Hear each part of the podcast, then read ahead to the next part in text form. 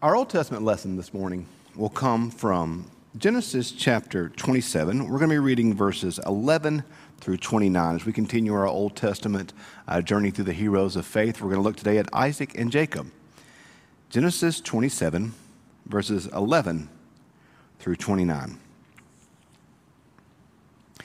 But Jacob said to his mother Rebekah, Look, my brother Esau is a hairy man, and I'm a man of smooth skin.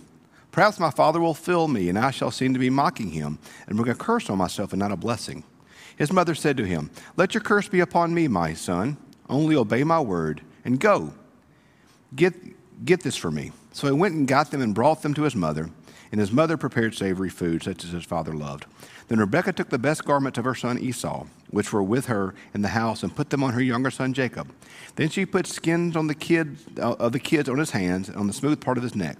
Then she handed the savory food and the bread that she had prepared to her son Jacob.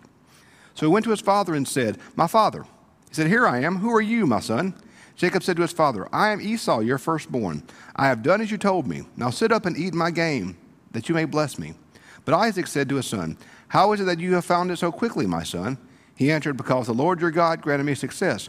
Then Isaac said to Jacob, Come that I may feel you, my son, to know whether you are really my son Esau or not. So Jacob went up to Isaac, who felt him and said, The voice is Jacob's voice, but the hands are the hands of Esau. He did not recognize him because his hands were hairy like his brother's Esau hands. So he blessed him. He said, Are you really my son Esau? He answered, I am. And he said, Bring it to me that I may eat my son's game and bless you. So he brought it to him and he ate. Then he brought him the wine and he drank. Then his father Isaac said to him, Come near and kiss me, my son. So he came near and kissed him, and smelled the smell of his garments, and blessed him, and said, Ah, the smell of my son is like the smell of the field the Lord has blessed. May God give you the dew of heaven, and the fatness of the earth, and plenty of grain and wine. Let people serve you, and nations bow down to you. Be Lord over your brothers, that your mother's sons may, down, may bow down to you. Cursed be everyone who curses you, and blessed be everyone who blesses you. This is the word of God for the people of God. Thanks be to God.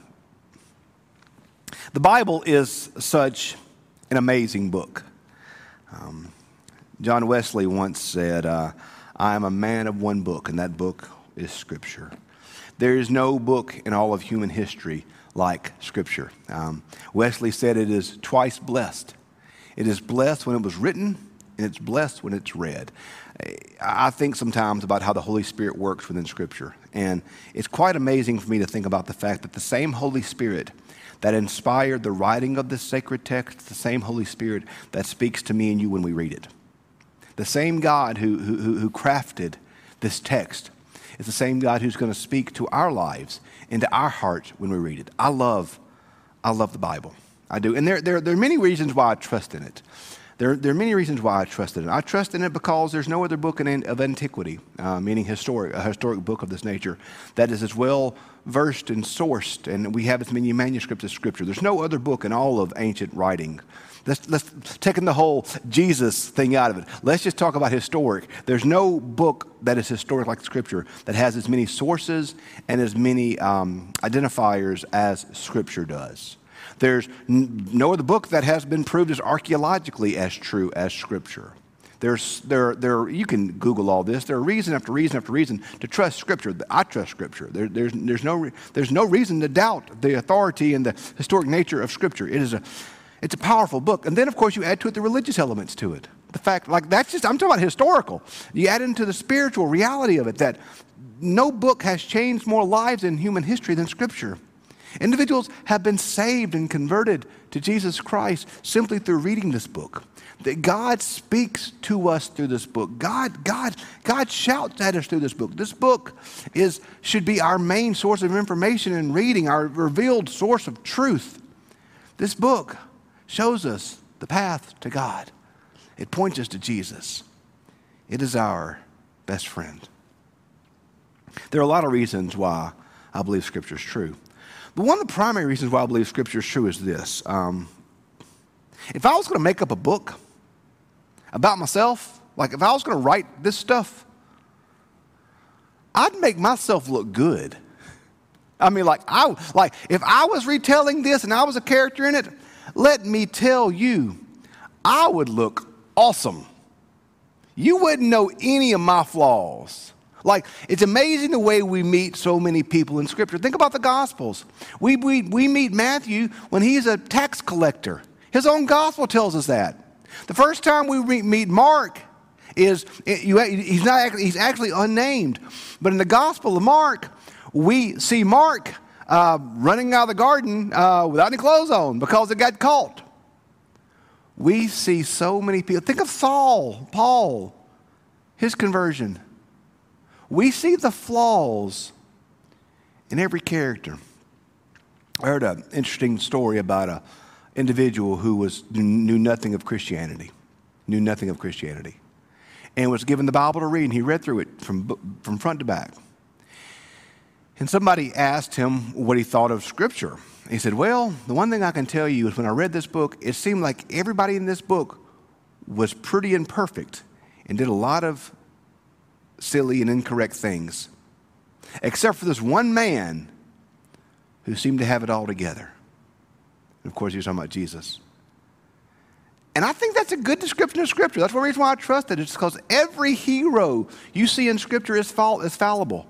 Every hero we read about in this book, we see them warts and alls. We see their flaws. We see the flaws in Adam and Noah.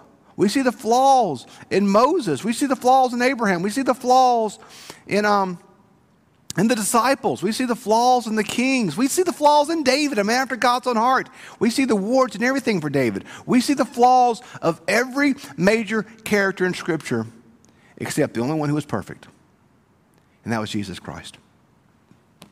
I'm saying all that to say that when Hebrews 11 lists to us these heroes of the faith, there's a lot of people in this, in this story who, who are definitely in, in, imperfect.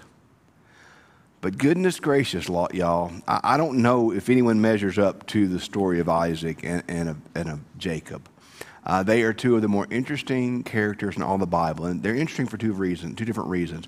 First, we see Isaac, who we see. I, I chose this passage today. There's a lot of. Uh, we're talking today. Hebrews 11 talks about Isaac and Jacob. And there's a lot of passages we could talk about, but I chose this passage because I think I think this chapter today best exemplifies both of their characters. Um, we see Isaac. Remember, Isaac is the son of Abraham, the promised son of Abraham that we talked about last week. Remember, last week we talked about how, how God came and told them that when he returns in a year, that they will they, that Sarah will have a child, and she laughed, and he's and that child that was born was named Isaac, which means laughter. Isaac was the promised child that was given to Abraham and to Sarah, and we don't really see a lot of the story. He's actually, in the course of Scripture, um, almost a transitional figure. We, we see him meeting Rebecca and things such as that, but, but frankly, we don't see a lot of Isaac's story. We see a lot of Abraham's story, which we read last week, and we're going to see a lot of Jacob's story in the chapters to come. But Isaac we don't see a whole lot of his story. But what we do see in this passage is we see that Isaac is uh, frail and weak. He doesn't seem to have the same strength of his father, or frankly, the same strength of his sons. We see him blind here and fooled by his wife and his son. We see that Isaac it doesn't seem to have the same power and authority and gusto, even, that his father had. And then we see Jacob. Jacob, y'all. Man, Jacob is something. We were talking about Jacob in, in the office this week, and somebody said, Man, Jacob, this story reads like a soap opera. And like, I mean, come on, y'all. This is like straight out of days of our lives. I mean, this is something. This is this is some story we just read here. And we see, I mean, in my opinion, when you read the life of Jacob, I mean, some of the worst characters we're going to study in the Bible that God uses were in the book of Judges. We see some really imperfect people in Judges. But man, Jacob, Jacob measures up against all of them. We didn't read it today, but, but you go back and read and Jacob basically stole, well, he, he stole his brother's birthright, which is basically the inheritance. I mean, Esau was weak and, and, and, and, and, and guided by his impulses and his desires, so he sold his inheritance, his birthright, for a bowl of soup. But Jacob took advantage of him.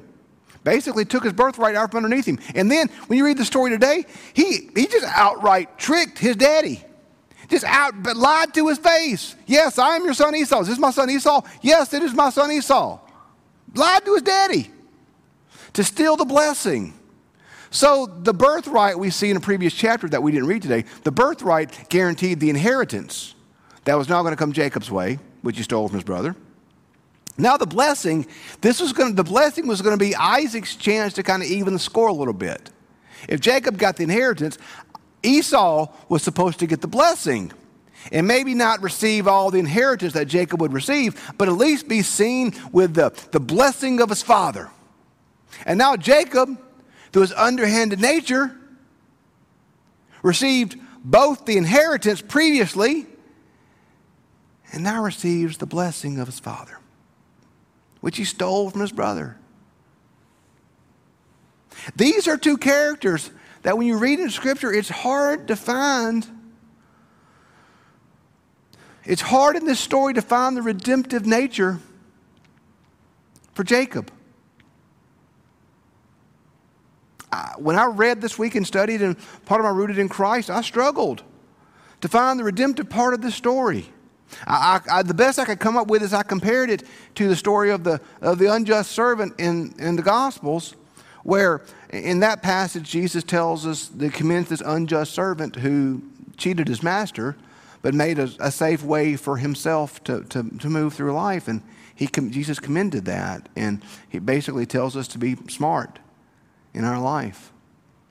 I struggle to understand that. And I struggle to understand Jacob here, particularly when you see in the line of God's story, you see Abraham to the promised child of Isaac. And then God's legacy and God's covenant and God's promises will be passed down through Jacob, who right now doesn't seem to have a lot of redemptive characters to him. Now, we do see that he's smart and strong and will survive which are important characteristics. So we do see that with him, but it, we struggle to see the morality in this. Now, I think there's two things we can take away when we read the story. I think one of the reasons why God chose why God chose Jacob, because we see in the New Testament that God chose Jacob. I think God chose Jacob. One reason was because of Jacob's ability to, to be faithful and to try to work. You know, Esau was willing to sell his birthright for a bowl of soup. You know, not even steak dinner a bowl of soup.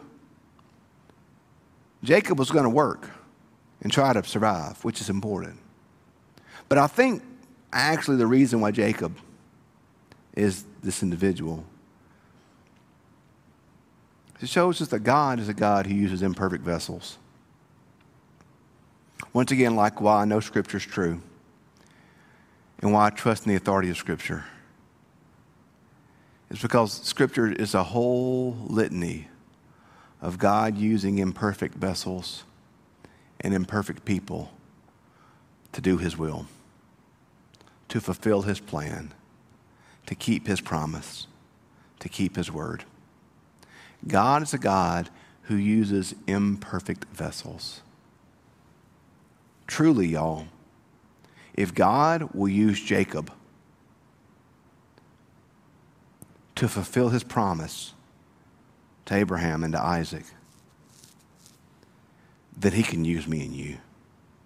There's nothing we've done beyond the pale that God cannot use. There's nothing we can we, we have done that makes us unusable by the Father. If we will come to God and give him our life, he will use us. Jacob shows us that as the, as the New Testament teaches us over and over again, that we are saved by grace through faith, lest no one can boast. We're not saved by our own righteousness. We're not saved by our own goodness. We're not saved by our own perfection. The Bible says our good, rag, good works are as but filthy rags. We're not saved by what we do, y'all. We do not earn our salvation. If we earned our salvation, there's no way Jacob's getting in, y'all. Lecrae is a Christian musician, a rapper. he has this great line of one of his songs where he says, If heaven's not a gift, then I'm not getting in. We see Jacob exemplify to us that heaven is a gift. That faith is a gift, that salvation is a gift. Jacob did nothing to earn the blessing that God gave him. Jacob did nothing to earn that. It was simply freely given by God's amazing grace. And can it be that I should gain an interest in the Father's love? Amazing grace, how sweet the sound that saved a wretch like me. Jacob shows us it's not by our efforts we're saved, but by the grace of God. God gave Jacob grace, and that grace saved him. I've been watching um, uh, recently. I go through these phases where I watch different movies. Um, and y'all know I usually I usually plow the ground of Star Wars a lot, but I've been um I've been going back and watching Lord of the Rings for some reason. I I, I, I, I never really liked The Hobbit as much as I did the Lord of the Rings, and um, I really love those movies. They're they're so good, and um, I've been watching it and been paying a lot of attention to the hobbits. And, and it's funny to me how often Gandalf or others uh, will talk, call them you foolish hobbits. Things such as that. They were naive and simple, always wanting to eat. But they were the ones that had to destroy the ring. They were the pivotal characters in the entire book. They didn't look like much. And every one of them did something pretty silly or ridiculous within the books and the movies. But they were the characters through which the story had to pass, and the ring had to pass and had to be destroyed. It's often the imperfect and the weak and the frail that God uses.